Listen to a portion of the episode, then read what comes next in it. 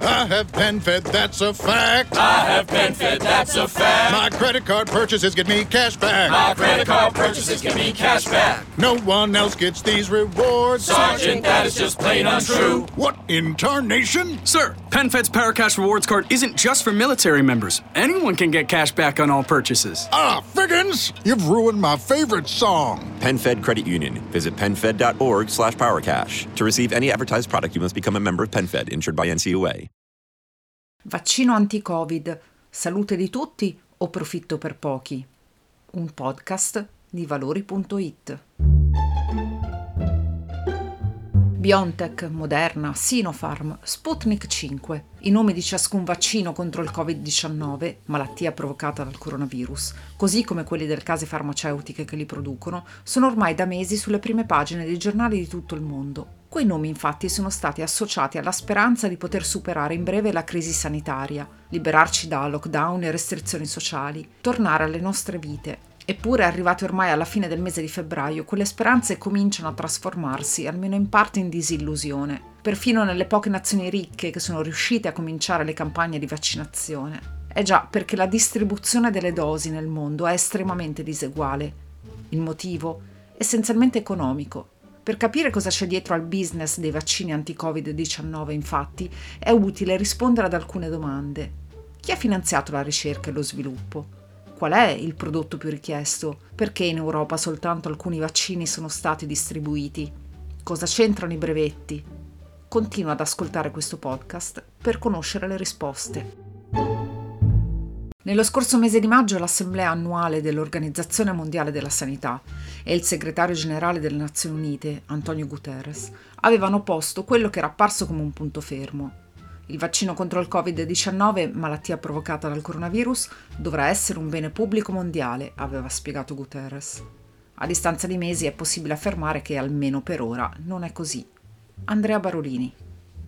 Sì, furono utilizzate proprio queste parole dal segretario generale delle Nazioni Unite Antonio Guterres e anche va detto dall'Assemblea annuale dell'Organizzazione Mondiale della Sanità nello scorso mese di maggio. Si parlò appunto del vaccino contro il Covid-19 come di un bene pubblico mondiale. Eh, la stessa OMS a tal fine, proprio per far sì che il vaccino fosse accessibile a tutti e distribuito a tutte le nazioni del mondo, eh, lanciò una serie di iniziative. La più importante fu il dispositivo chiamato COVAX, che è, stato, che è attualmente codiretto con l'Alleanza Globale per i Vaccini, che è un organismo pubblico-privato creato nel 2000 proprio con l'obiettivo di aiutare i paesi poveri nelle campagne di vaccinazione. Ora però come è andata?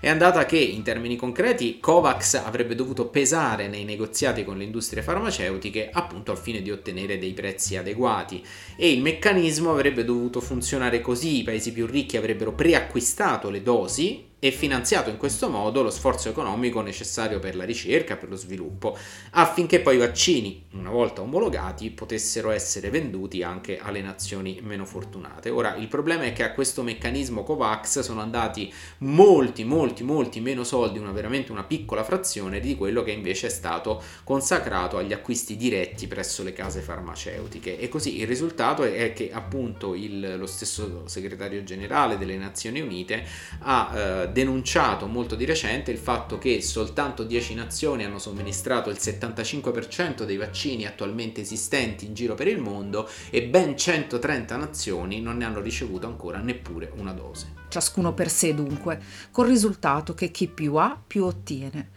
Nella pandemia, in altre parole, non si è fatto altro che replicare le enormi disuguaglianze sanitarie esistenti nel mondo, figlie anche di un modello, quello delle grandi multinazionali del farmaco, basato sulla massimizzazione dei profitti e sulla minimizzazione dei rischi finanziari.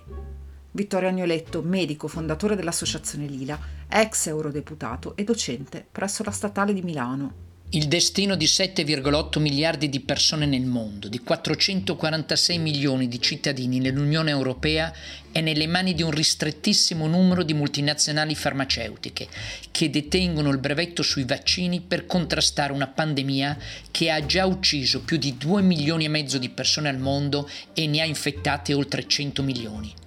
Big Pharma gestisce i brevetti con l'unico obiettivo di massimizzare i profitti delle sue aziende e questo è ancora più inaccettabile considerando che diverse istituzioni pubbliche, compresa l'Unione Europea, hanno versato miliardi di euro per finanziare queste ricerche. Non si comprende perché i brevetti debbano rimanere in mani private. Non è vero che se i brevetti per i vaccini contro il Covid diventassero pubblici, le aziende farmaceutiche rischierebbero di fallire. Secondo Bloomberg International, solo per il vaccino contro il coronavirus, tra il 2020 e il 2021, le multinazionali del settore si divideranno tra loro 20 miliardi di dollari di soldi pubblici e secondo altri studi, attorno ai vaccini per il Covid si muove un business di circa 50-60 miliardi di dollari. La minaccia di applicare delle multe alle aziende farmaceutiche che non rispetteranno i contratti è destinata a non ottenere alcun risultato. Le aziende, quando decidono di vendere al miglior offerente, hanno già messo a bilancio le multe che saranno riassorbite dagli enormi guadagni previsti. L'unica possibilità che abbiamo è la sospensione dei brevetti, l'applicazione della licenza obbligatoria prevista dagli accordi internazionali e trasformare i brevetti in un bene comune a disposizione dell'umanità. È una questione di giustizia, ma è anche nel nostro interesse, nell'interesse di ciascuno di noi.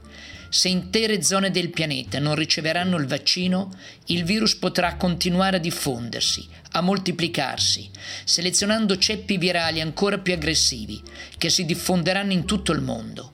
E non possiamo sapere se i vaccini oggi disponibili saranno efficaci contro le nuove varianti c'è un destino comune che lega l'umanità nella lotta contro il coronavirus.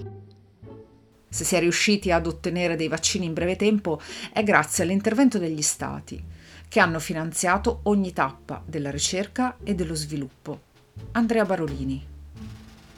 Ma la ricerca farmaceutica è sostanzialmente stata delegata nel corso del tempo dalle grandi industrie farmaceutiche alle cosiddette biotech, cioè delle piccole aziende, tipicamente delle start-up che impiegano uh, un numero limitato di persone rispetto a quello che fanno le grandi case farmaceutiche e che sono relativamente giovani, secondo un sistema di questo tipo, e cioè le grandi aziende farmaceutiche investono in una serie di società che si ritiene possano avere delle potenzialità e poi appena una di queste scopre qualcosa che ha di fatto un mercato, tipicamente le grandi aziende la comprano e a quel punto acquisiscono il eh, know-how e il prodotto che è stato eh, lanciato. Ora, nel caso del Covid, una serie di passaggi eh, sono stati saltati da parte delle grandi aziende e delle loro affiliate per via del fatto che i governi hanno stanziato ingenti somme di denaro per cercare di accelerare il più possibile la ricerca, oltre al fatto che alcune procedure sono state snellite e, e anche quelle eh, velocizzate. Eh, a questo punto però di fatto il mondo occidentale eh, quindi il mondo ricco che ha potuto pagare questa ricerca, si è trovato in qualche modo incastrato in una curiosa logica economica con i governi che intervengono nella fase di ideazione, in quella di sviluppo e anche in quella di test dei vaccini, assumendosi la stragrande maggioranza dei rischi finanziari e poi le grandi aziende producono, anche grazie alle loro affiliate, i eh, vaccini e questi stessi vaccini vengono poi pagati di nuovo dai governi che comprano alle case farmaceutiche. A questo va tutto a vantaggio di Big Pharma, basti pensare che un'azienda come la Pfizer, che insieme a BioNTech ha prodotto il primo vaccino che è stato annunciato dal mondo della, di Big Pharma, prevede di incassare soltanto nel 2021 per il vaccino anti-Covid 15 miliardi di dollari. Il risultato è che le case farmaceutiche, pur non essendosi assunte se non una piccola parte dei rischi finanziari, incasseranno enormi quantità di denaro grazie alla produzione e vendita di vaccini. Una soluzione possibile potrebbe essere la creazione di un'agenzia europea pubblica. Vittorio Agnoletto. L'esperienza della pandemia deve farci comprendere l'improrogabile necessità di progettare la costruzione di un'azienda farmaceutica pubblica a dimensione europea un simile progetto sarebbe essenziale per sottrarre il destino dei cittadini europei e non solo ai ricatti e agli interessi di Big Pharma. Permetterebbe di diminuire i costi dei farmaci e dei vaccini, cancellando gli enormi profitti delle multinazionali. Eviterebbe alle istituzioni pubbliche di sperperare tantissime risorse economiche. Non dimentichiamoci infatti che la ricerca di base già ora è condotta nella grande maggioranza dei casi da start-up finanziate con soldi di istituzioni pubbliche che si assumono il rischio d'impresa. Le multinazionali acquistano il risultato della ricerca, lo sviluppano, lo commerciano, riducendo al minimo i rischi economici e massimizzando i profitti. Ma non ci sono solo ragioni economiche. Un'azienda farmaceutica pubblica europea investirebbe anche nella ricerca per farmaci destinati alle fasce di popolazione più povere, in Europa e nel mondo. Fasce di popolazione che sono ignorate da Big Pharma perché non costituiscono un mercato in grado di produrre grandi profitti. Un'azienda farmaceutica pubblica si porrebbe anche nella ricerca obiettivi differenti, finalizzati alla tutela complessiva della salute. Ad esempio, facendo riferimento alle ricerche sui vaccini per il Covid, avrebbe da subito inserito come endpoint, ossia come risultato da verificare nei trial sperimentali, la capacità dei vaccini nell'evitare l'infezione e non solo nel bloccare l'evoluzione della malattia. Avrebbe condotto anche una sperimentazione per valutare l'efficacia verso i minori e avrebbe indagato maggiormente gli effetti sulla popolazione anziana che è quella maggiormente esposta. Certamente, progettare un'azienda farmaceutica pubblica di missione europea vuol dire avere il coraggio e la volontà politica di scontrarsi con l'enorme potere delle multinazionali del settore. Ma sull'altro piatto della bilancia c'è il destino dell'umanità di fronte alle prossime pandemie. Ancora una volta è una questione di scelta. Ad oggi invece la gestione commerciale dei vaccini è sottoposta ai brevetti e agli accordi TRIPS, un trattato internazionale promosso dal WTO, l'Organizzazione Mondiale del Commercio, che fissa gli standard per la tutela delle proprietà e anche i suoi limiti. Abbiamo parlato al telefono con Laurent Mondrieu, docente presso il Dipartimento di Studi Giuridici dell'Università Bocconi di Milano. In un modo queste, eh, queste deroghe sono, dov- dovrebbero essere ben conosciute dagli Stati eh, lo sanno anche perché gli stati, incluso il nostro, l'Italia, ma tutti gli stati europei, hanno firmato i famosi accordi TRIPS, eh, che sono eh, semplicemente un appendice all'accordo che crea l'OMC nel 1994. E questi accordi TRIPS, dopo la eh, lotta del Sudafrica, dell'India e di altri paesi negli anni 90 eh, per eh, fronteggiare la, la, pandemia di AIDS, eh, hanno, eh, questi accordi TRIPS è stato riconfermato alla conferenza di Doha nel, nel 2001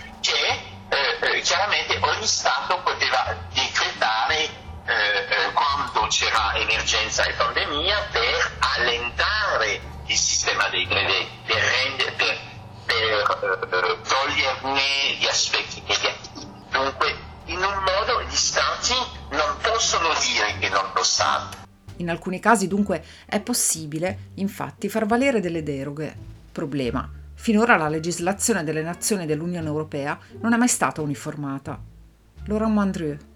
In Europa le, eh, la legislazione di brevetti rimane in gran parte nazionale e eh, mentre eh, esiste l'Organizzazione Europea dei Brevetti, concede dei brevetti, e, ma dopo si trasformano il giorno della concessione in titoli nazionali. Questo vuol dire che l'arma, l'arma tipica che ha un governo eh, in caso di pandemia, come prevista dal, dal, eh, dagli accordi TRIPS, è la possibilità della licenza obbligatoria. Però la possibilità della licenza obbligatoria regolamentato dalle leggi nazionali. Le leggi nazionali dei nostri 27 paesi sono diverse e alcuni paesi prevedono la licenza obbligatoria per pandemia, come ad esempio la Francia da moltissimi anni, la Spagna da non tanti anni, l'Italia non ce l'ha. Mentre, e, e questo è, è, è incomprensibile, Mentre è stato detto alla povera Commissione europea, è stato dato il mandato di negoziare con le case farmaceutiche che sono, mm-hmm, come dire, ben capaci nei negoziati e ben abituati a negoziare con gli stati con, con eh, come dire, con pugnacità, è stato dato alla Commissione europea un mandato di negoziare che non faceva parte storicamente dei trattati, arsenale legislativo col quale negoziano è quello di 27 legislazioni diverse, dunque non possono utilizzare, la Commissione non ha potuto utilizzare la minaccia delle licenze obbligatorie per ottenere forse condizioni più favorevoli dalle case farmaceutiche. Dunque, eh, Ancora una volta dunque Big Pharma ha potuto ottenere un vantaggio. Così per le grandi aziende del settore farmaceutico la pandemia potrebbe trasformarsi in una gallina dalle uova d'oro. Il colosso statunitense Pfizer, associato alla tedesca BioNTech, per il suo vaccino ha affermato di prevedere ricavi per 15 miliardi di dollari, soltanto nel 2021. A fronte di ciò, qual è l'impatto di queste grandi aziende in termini sociali e ambientali? Elisabetta Tramonto, la produzione del vaccino per il Covid-19 ha fatto guadagnare e molto le case farmaceutiche che lo hanno prodotto e commercializzato e questo si sa. Le stime parlano di circa 15 miliardi di dollari per Pfizer, 90 miliardi a livello globale, 250 miliardi nei prossimi 5 anni. Ma il vaccino non porterà a Big Pharma solo un beneficio in termini prettamente economici. Potrebbe essere infatti una grande occasione per migliorare la propria reputazione, per rinfrescare la propria immagine cosa che poi ha delle conseguenze anche in ambito economico e finanziario, perché l'andamento dei mercati finanziari è fortemente influenzato da fattori come la reputazione di un'azienda, dai rating assegnati dalle agenzie di rating, anche, anzi in questo caso soprattutto, dai provider di rating ESG, cioè le valutazioni sull'impatto ambientale, sociale e di governance da parte delle aziende. E sul fronte sostenibilità, al momento le grandi compagnie farmaceutiche sono osservate speciali. Fattori come il prezzo fissato per il vaccino, le scelte su come distribuirlo e quindi sull'equità nella commercializzazione, ma anche la trasparenza sulle loro politiche, hanno un forte peso sul voto ESG. I principali fornitori di rating ESG di solito danno voti molto bassi all'industria farmaceutica nel suo complesso, almeno per quanto riguarda il loro impatto sociale. Ora la produzione di un vaccino che potrebbe far uscire dalla pandemia che ha piegato il mondo nell'ultimo anno potrebbe aiutarle a guadagnare punti punti, ma tutto dipende da come gestiranno la strategia di commercializzazione del vaccino. Secondo molti analisti il vincitore in termini di reputazione e quindi di rating di sostenibilità potrebbe essere AstraZeneca, che con l'Università di Oxford ha realizzato un vaccino meno efficace, pari di quelli di Pfizer e Moderna, ma più equo e questo è un valore aggiunto inestimabile per i giudici della sostenibilità mentre il duo Pfizer-BioNTech ha accettato di vendere il vaccino a 19 dollari a dose e Moderna a circa 30 dollari, Oxford AstraZeneca hanno promesso di offrirlo a prezzo di costo, almeno fino a giugno o fino a quando persisteranno condizioni pandemiche, un costo che equivale a circa 4 dollari a dose. Anche in termini di distribuzione vince AstraZeneca, il cui vaccino è disponibile a livello globale e conveniente per i paesi a basso reddito. Infatti circa il 64% dei vaccini Oxford AstraZeneca andrà nei paesi a basso reddito. Per Pfizer BioNTech la cifra è solo del 4%, mentre Moderna distribuirà il suo vaccino solo ai paesi ricchi. Certo, è anche una questione logistica e di temperature di conservazione, ma fatto sta che al momento il vaccino AstraZeneca sta vincendo la corsa in campo ESG. Ciononostante il modello di Big Pharma sta mostrando tutti i suoi limiti che per gran parte delle popolazioni del mondo si traducono in difficoltà nell'accesso alle cure e ai vaccini e in diseguaglianze sanitarie. E nella pandemia da Covid-19 o ci salviamo tutti o non si salva nessuno.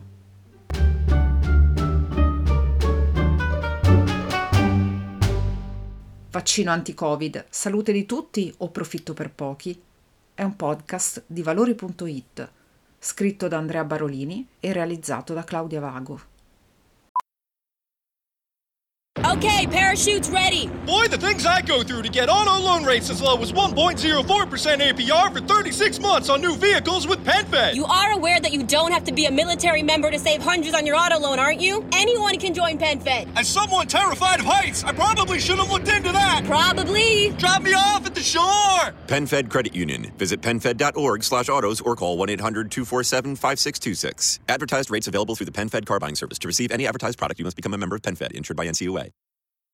The thing about comparing rates at progressive.com is that by now you've heard a lot of ads about comparing rates at progressive.com. We probably don't even need the words comparing rates anymore to remind you that seasoning steaks at progressive.com is an easy way to save on car insurance, or that swimming in trousers helps you find the lowest rate. And that's the thing about foraging for truffles. You've heard a lot of ads about standing tiptoe on a cinder block. Compare rates and Mm. sing softly to a wounded field mouse and save at progressive.com. Progressive Casualty Insurance Company and affiliates. Comparison rates not available in all states or situations.